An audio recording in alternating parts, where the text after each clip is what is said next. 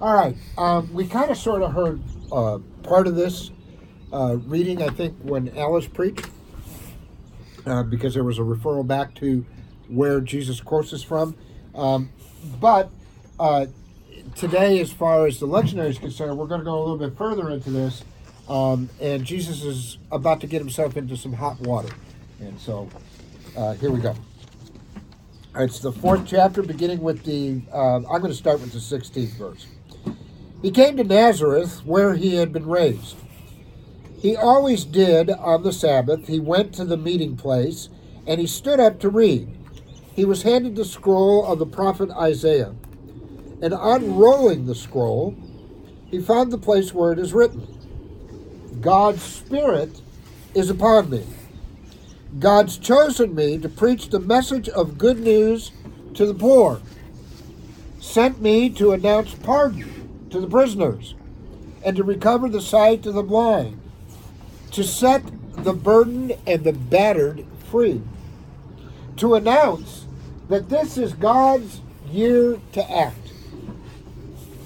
He rolled up the scroll, handed it back to the assistant, and sat down.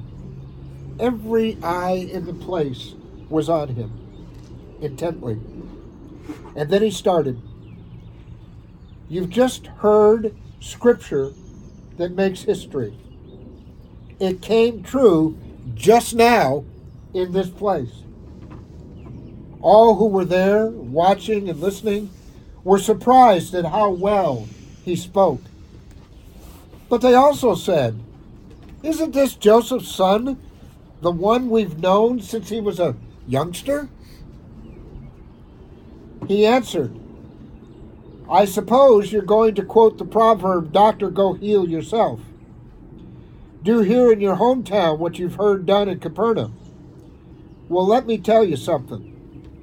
No prophet is ever welcome in his hometown. Isn't it a fact that there were many widows in Israel at the time of Elijah during the three and a half years of drought when famine devastated the land.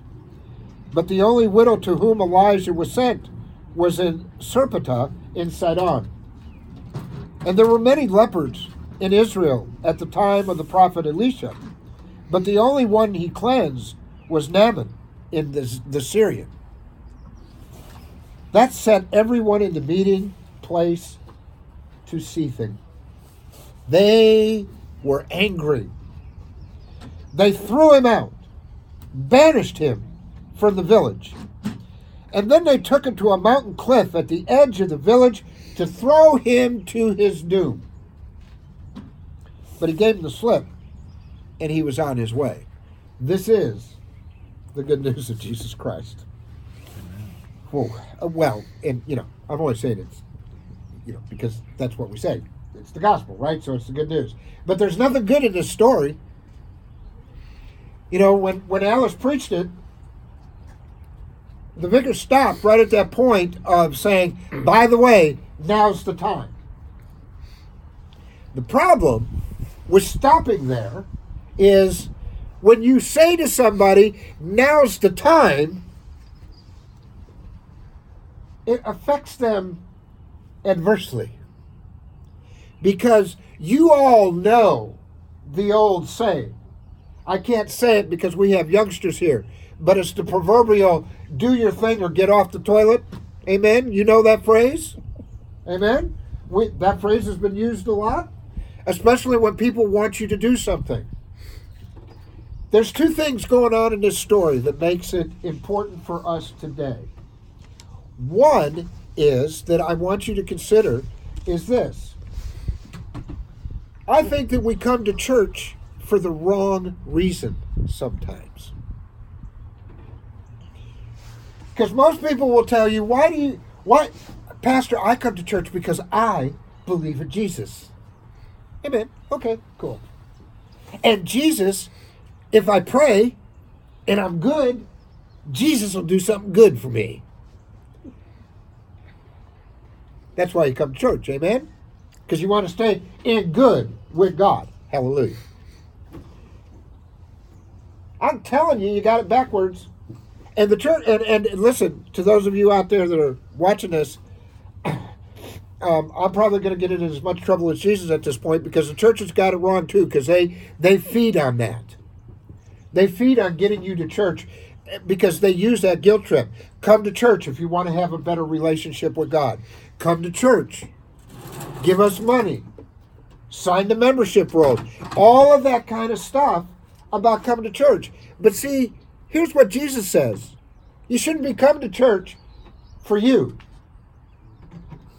You ought to be coming to church for what you could do because you're in church. You get that? There was a president that during his inauguration speech, what did he say? It became famous. Everybody remembers this quote, even if you don't know who this president is. If I say John F. Kennedy, can you remember the quote that John F. Kennedy said in his inauguration speech that has been echoed through the decades? what your country could do for you, ask what you can do for your country. That is exactly what Jesus is saying here. Because you see, these people sitting in that synagogue got pissed at him for two reasons. One, when he picked the scripture that he picked, what was that scripture about? It was about, according to them, about the Messiah right? and here's this guy that they knew. Now, again, if you have not read the lost books of the Bible, this may not have the same impact on you that it should. But if you've read the lost books of the Bible and you've read some of those stories about Jesus' childhood, he was anything but a good guy. In fact, in today's terminology, we could probably say he was a thug. They say troublemaker. Because if he got mad at you, you were just as likely to drop dead. He threatened his father when his father went to discipline him. I mean, at one point, the neighborhood village goes to Mary and Joseph and says, You people have got to move. We don't know what it is with your kid, but he is just causing everybody grief. And so when Joseph goes back to him, and says, Look, Jesus, we got to live here, man. I'm a carpenter. I, my livelihood's here. You, you, you've got to stop. And he, according to the story, grabbed Jesus by the ear. And Jesus pulls away and says, Dude, you have no idea who you're messing with.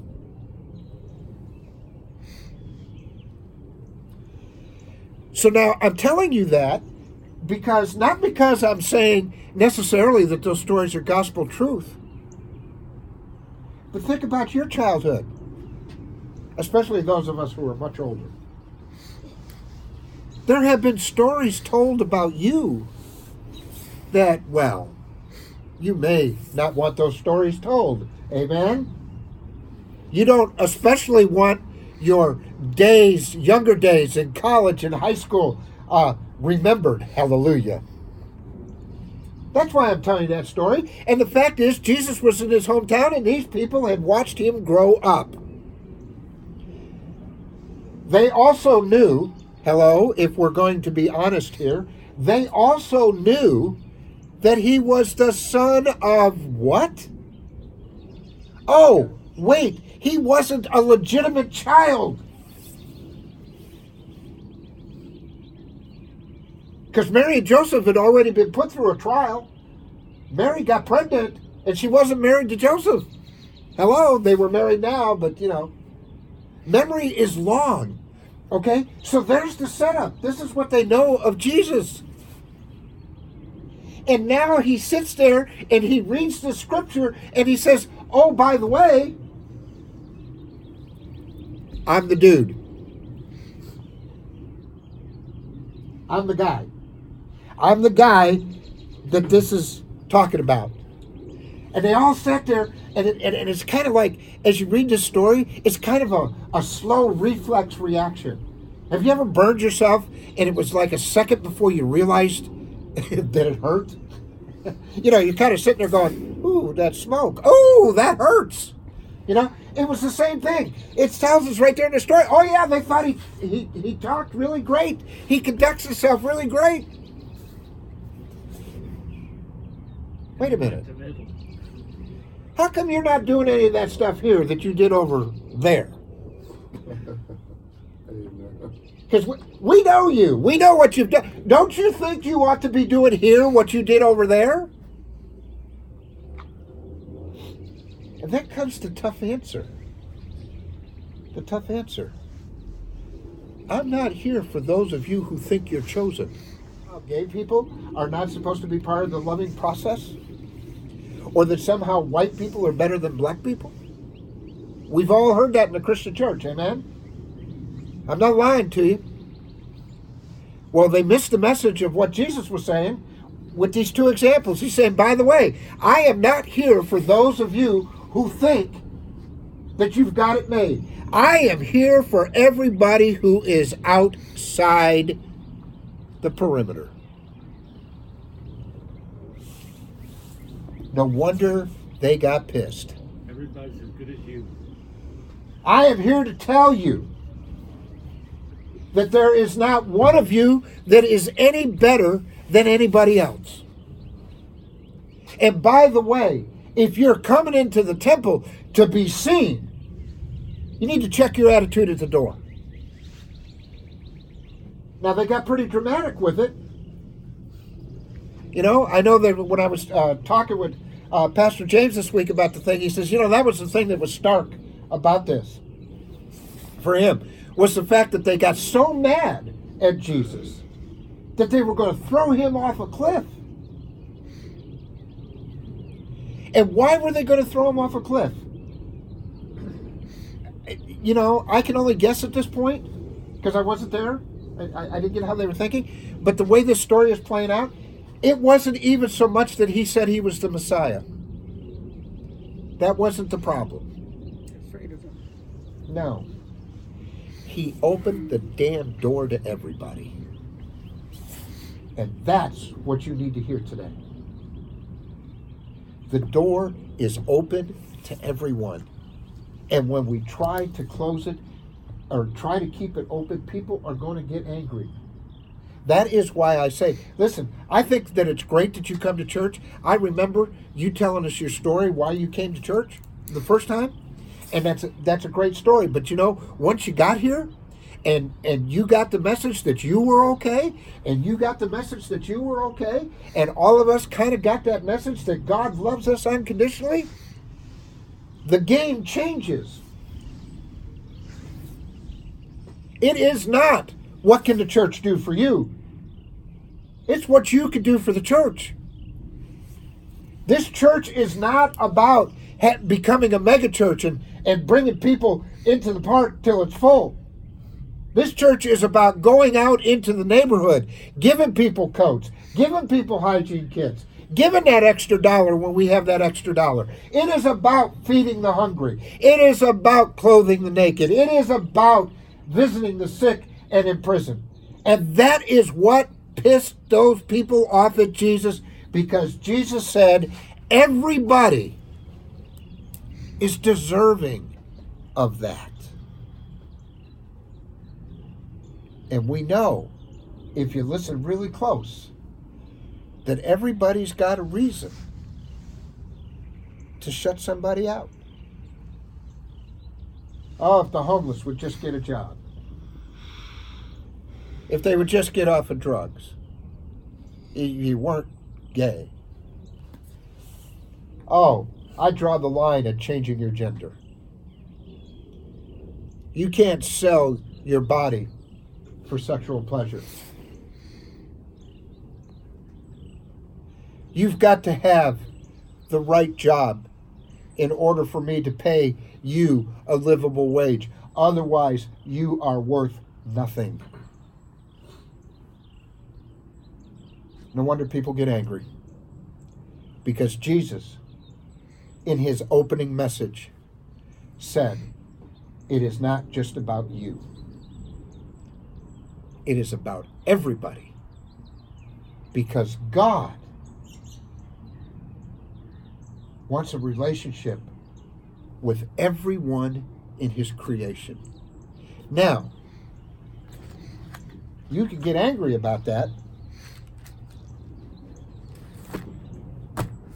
Or we can figure out a way to do just exactly what Micah tells us to do to be fair, to be merciful, and to be humble. Why? Because Jesus said, now is the time. God bless you. Amen.